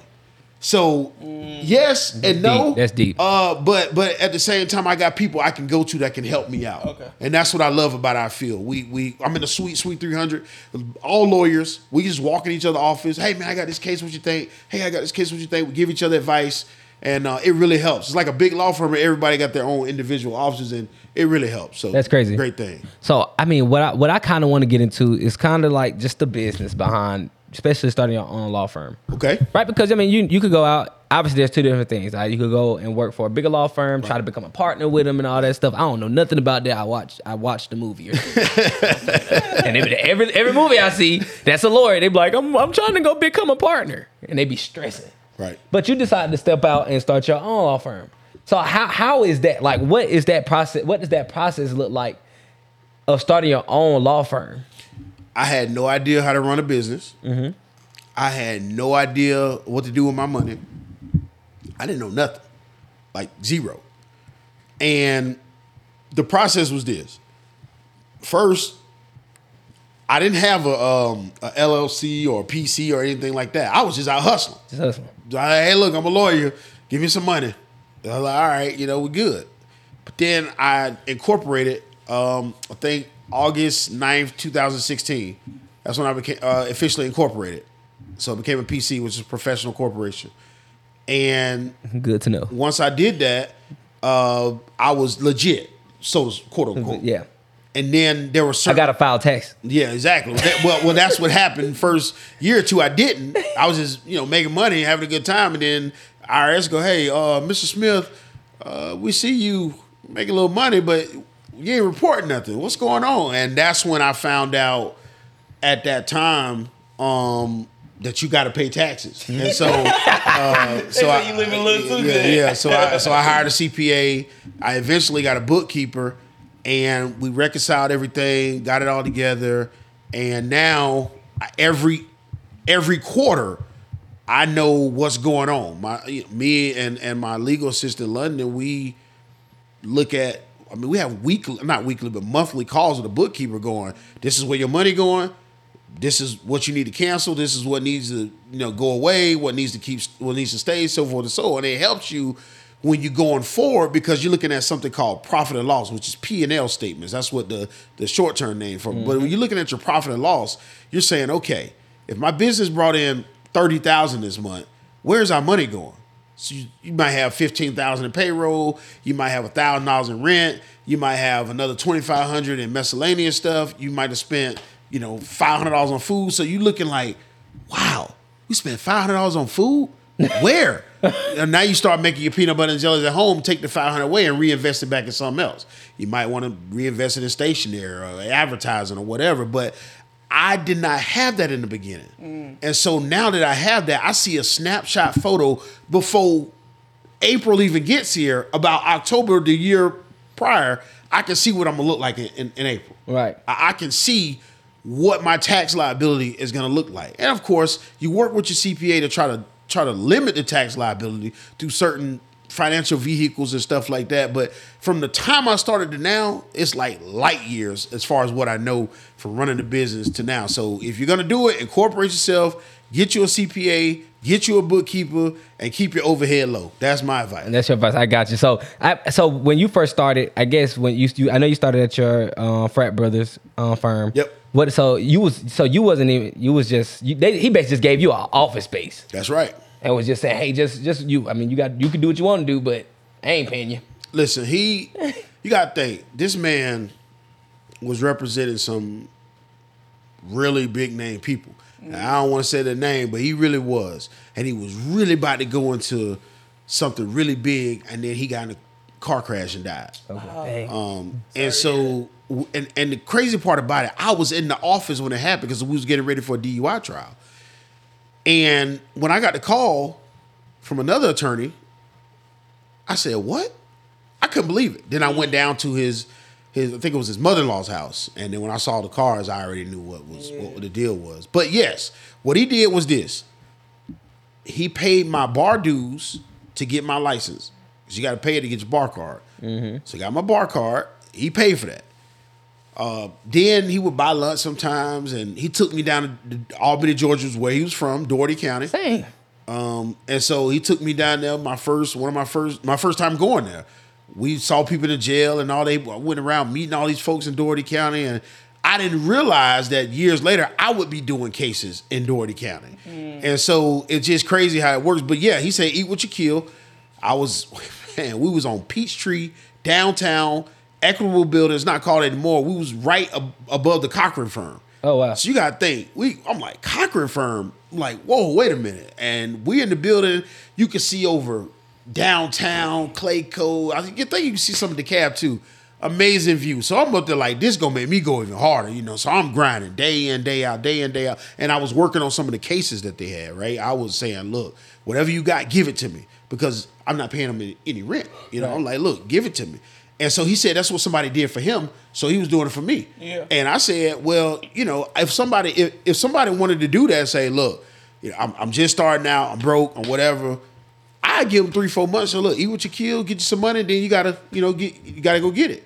So, because I, you know, you, you don't want to be a crutch to people, but you want to give them a boost, Right, And that's right. what he did. He gave me that boost, and when he died, I was working out of my car, so I was work. I was taking meeting clients at like Starbucks, or I was meeting them at the state bar, but I was working out of my car until this is a crazy story. Until Colette Steel, who is Brian Steel, uh, you know, you see them in the YSL RICO case, Right. His wife We're gonna talk about that. said, yeah. So his wife said, you can come. That's why I worked at extern. Said, look, you can come get your own office space. Now, I never told this story publicly, but I'm gonna say it. First here. She gave me the office space for little to nothing Wow. for six months. I'm in Buckhead. Buckhead. I'm on Peachtree Street. And I'm like, man, I'm I'm like, this is money. I'm broke. And everybody around, I'm like, this is all money, all money. And I and when I finally I, I got the office and I was like, this is crazy. Like my name gonna be on the credenza and all that. And then six months came by, she said, okay, you gotta now you gotta pay the real rent. And, I, and from that point on, I've been in there. I've been in that office this year would May eight years.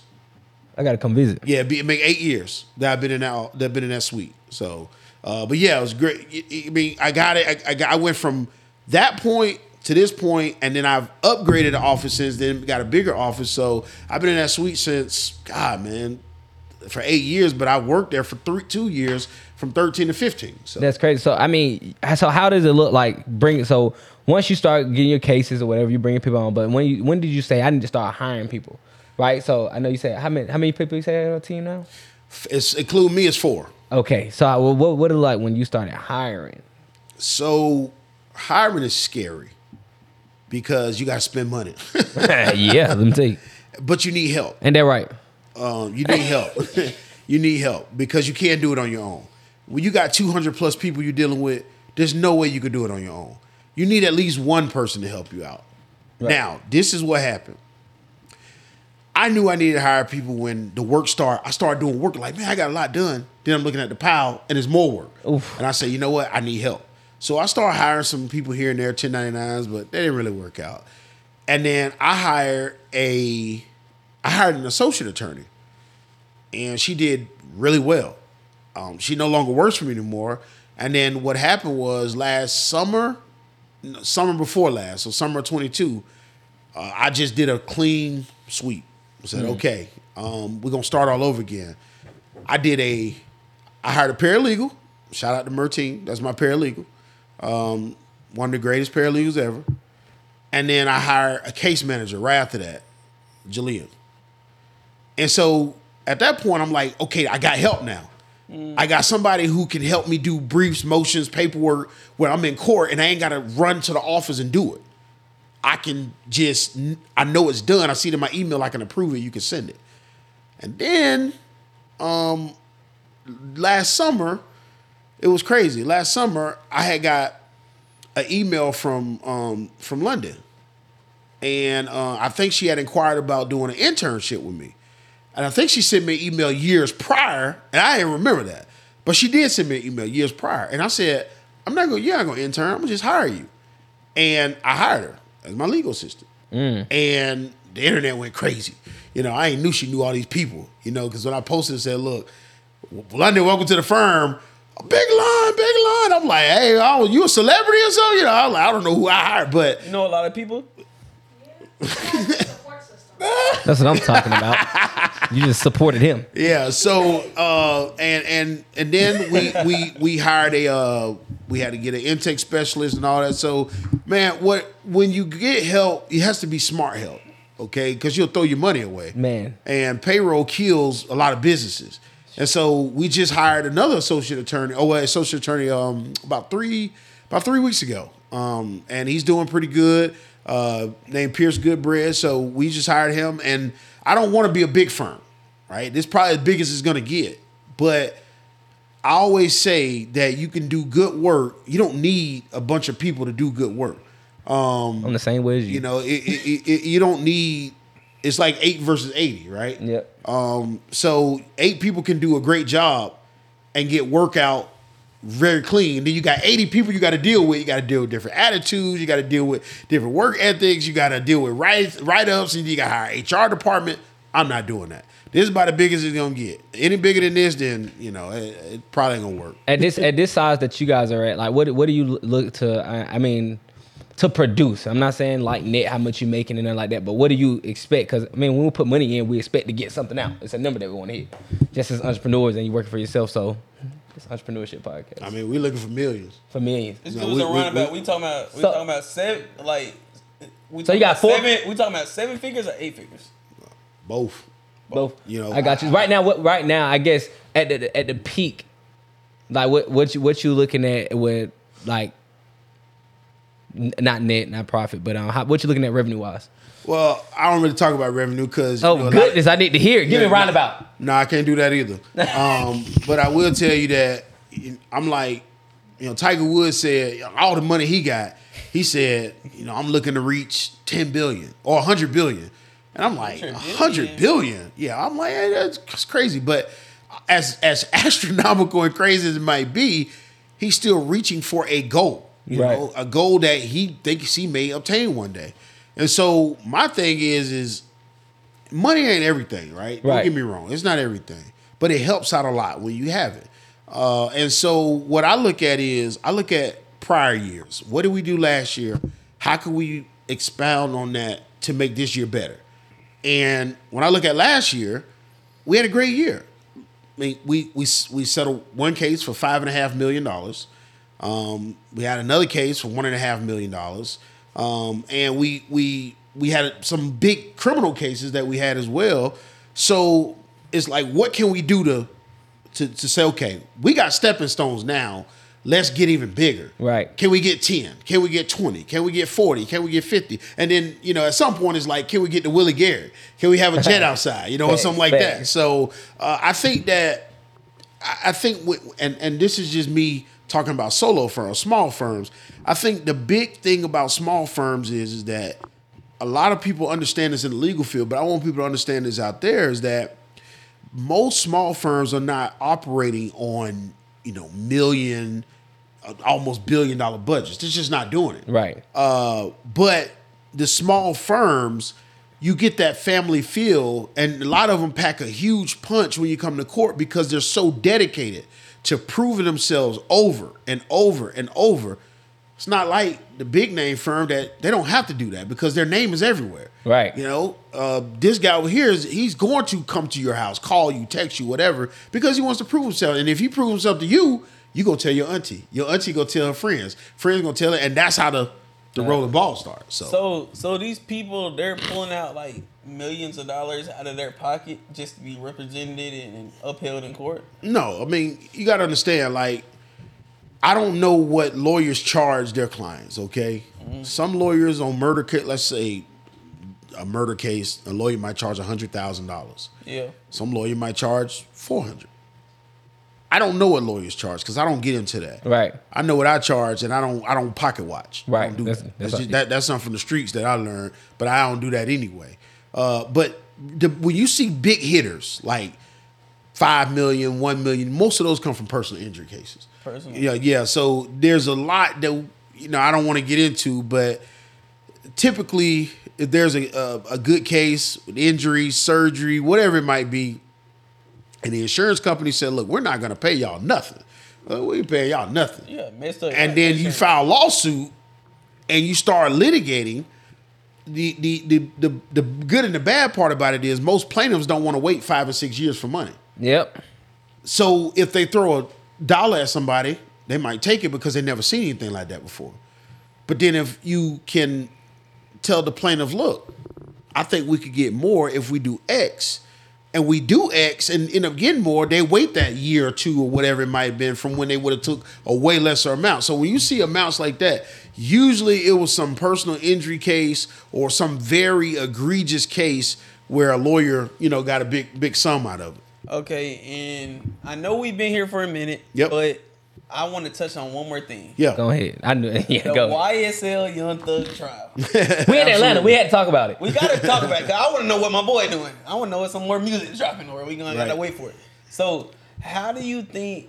Like, what do you think Young Thug's at, and what do you think like his chances are of possibly getting like a small term, or like, do you think he'll he'll get the book thrown at him, or do you think he'll? But what's going on with that case? Beat it probably.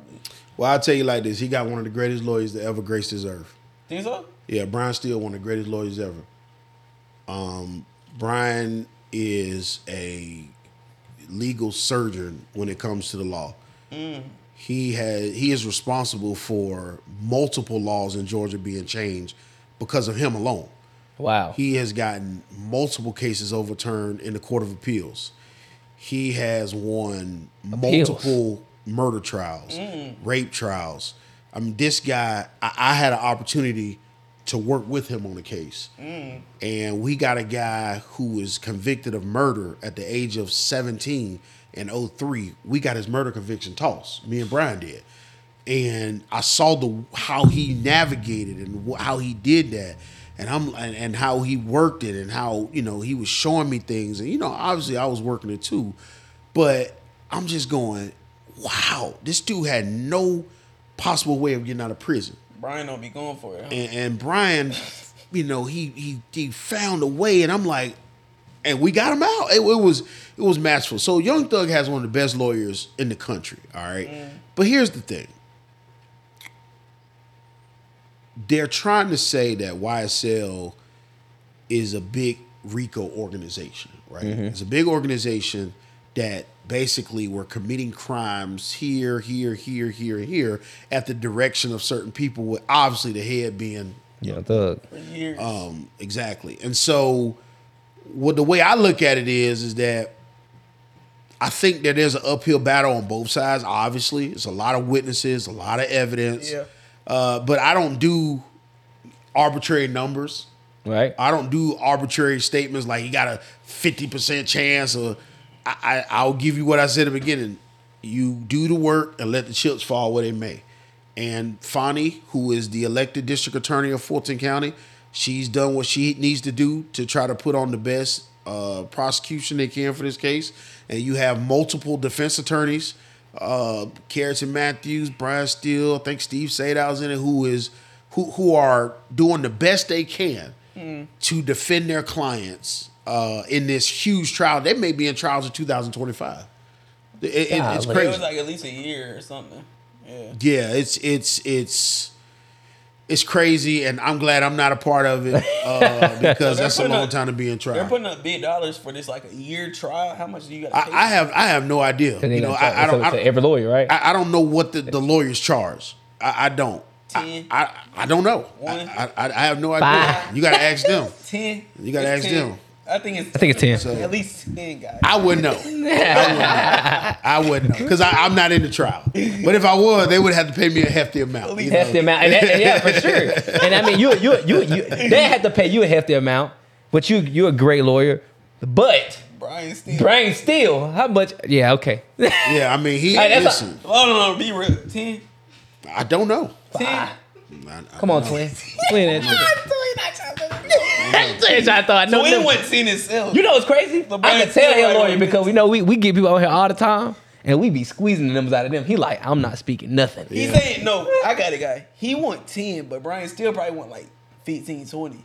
So Young Thug probably gonna be in debt the time he get out. So he probably gonna drop, like, yeah, he probably gonna drop like two I don't think the label. I don't think the label. the label not gonna mess with it, but hey, It's all good though. he though. gonna be in debt when he get out. He gonna be dropping Hey, albums. y'all never heard me say that, so never heard me say any number. Wait, wait, wait, yeah, he ain't say that. stay out of They there. came. They came from our, our idea. Take us out of here. Take us out. All right, man. Look, well, it said we probably been here for a little while, just a little while, not too long.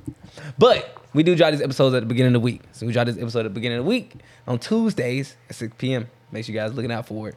We want to leave our audience with something they can go implement this week to become better, right? We call it give them something, right? So I want you to give them some game they can go implement this week to better themselves, whether that's mentally, physically, emotionally, financially, or spiritually. Now, before we do that, I had a question. You work a lot. I just know you do. and you married. How y'all how you navigate that? Like and, and, and, and what type of wife you gotta have to say, you know what? She going she sit around for it. I mean, at the end of the day, to date an entrepreneur, you gotta be tough. You gotta understand that it's not a nine to five. It may be a nine to nine. It may be a six a.m. to, midnight. Uh, but at the same time, it all balances out. So at the end of the day, communication is key. You're making sure you're telling you know the person what's going on, this and the third. But otherwise, I, I don't have no issues. That's crazy. Let me tell you. that is crazy. Because you know most people just can't like, like people just can't versus women they can't stomach that because they feel like you're not there for them in some type of way aspect. So it's hard for them to understand why you work the way you work. Well, and, and I would say that, you know, just like when after I stopped being homeless, right? Right. So the way that happened was was that I went to Seven Springs Apartments. They gave me an apartment, even though they suppo- they weren't supposed to. They gave me an apartment two days prior to me moving in, so I could have a place to stay. Because I told him my story, gave him money, everything was great. But the lady, talk about understanding, the lady was like, um, I understand where you're coming from. I understand your story, and I see you working hard. And she was like, some woman gonna be blessed one day to have a hard working man like you, you know. And I'm thinking in my head now, as you say, understand is like that's the type of woman that an entrepreneur really needs because if you don't understand that that man or that woman, you know, if you're the husband, that woman may need to go to Colorado for three, four days to make a half a million dollars. Or you insecure within yourself and you can't let them go for 12, 13 hours, something like that. It's gonna be a problem. It's gonna be a problem and it's not gonna work. So I tell anybody, if you want to date an entrepreneur, know what you're getting into. And make sure they're actually entrepreneurs. Because some people say they're entrepreneurs and they're really not. Right. Uh, they just be out hanging out and doing nothing. Like I, I, I grind daily. So at the end of the day, the communication is key. Once communication is there, everything else is fine. It's just when they don't understand, and when the communication is not there, then the mind starts wondering. And when the mind wonders, you already know what happens. Yeah, So, for sure. It's just hard to get people to get them to understand though, because sometimes they just come from different backgrounds. They don't understand why you're doing the way, what you do. I don't know what you tell your, yours to to tell them, to your wife to let her know like, hey, this is what I'm doing. But I just don't know how to make people understand that. And sometimes they just not may not be able to. Now, back to it. We want you to give them some game they could implement this week to become better. Right? It's Tuesday. Just give them some game. They could implement right now. You're gonna look to that camera right there. All right. So this is free game right here. You know, earlier I said advice may be misleading and examples are always clear. I also want to say it's nice to be important, but it's more important to be nice. Mm. I feel like if you're nice to others, good things will come back to you. Have a good heart, love others, do well, and do good. And most importantly, work hard, persevere through the dark times. There'll be a light at the end of the tunnel. You will be very happy at the end. You didn't give up. You didn't go by the wayside. You didn't say, I'm not going to do it anymore. And if you ever, ever, ever feel that way, look at me as an example of something that you can do if you put your mind to it and work hard. You could be successful and make a lot of money. I ain't got a lot of money. He got a lot but money. I'm gonna get a lot of money one day. hey man, y'all heard it here, man. Guys, you can hear what he said. It's nice to be important, but it's important to be nice. And a lot of people don't understand that's why relationships just the most important thing. And he said, you know, Brian Steel. And he said he make a his lot of money.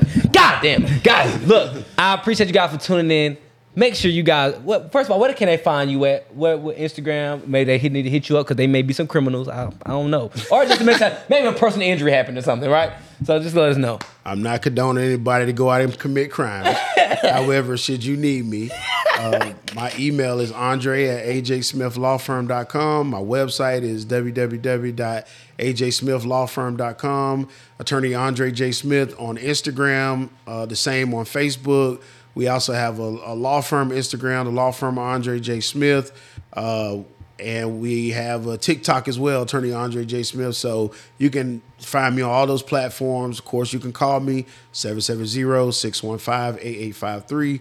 You can also call me on my Florida line, 407-758-6130. We do criminal defense, we do personal injury, and if you hire us, we'll fight for you. That's it, man. Make sure you guys hit him up. If I have anything up, personal injury or something like that, I know who I'm calling. I know exactly who I'm calling, and I'm gonna send send y'all to him. So don't, if you call and you trying to say, "Hey, who I go to?" I'm just seeing Andre Smith. Simple. Don't call me. Just call him. Right?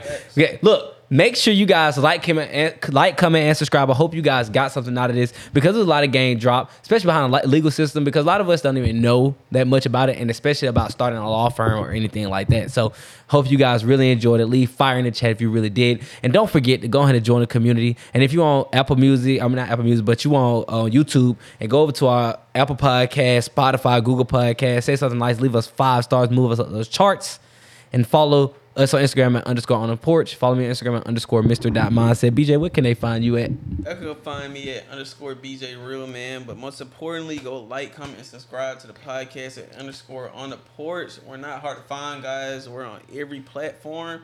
And before we leave here, guys, is it free on Thug or lock him up? Free my man, man. I know he, What is it? I don't. Andre don't want to speak on it. He can't speak on too much. Yeah, I can't, I can't speak on it too much, but uh, Hey, he not in the case, but I know he didn't did a lot of stuff to live this here lifestyle. He lied his head to live Hey, this guys, their we did lifestyle. it, Hey, we out. Peace. Great.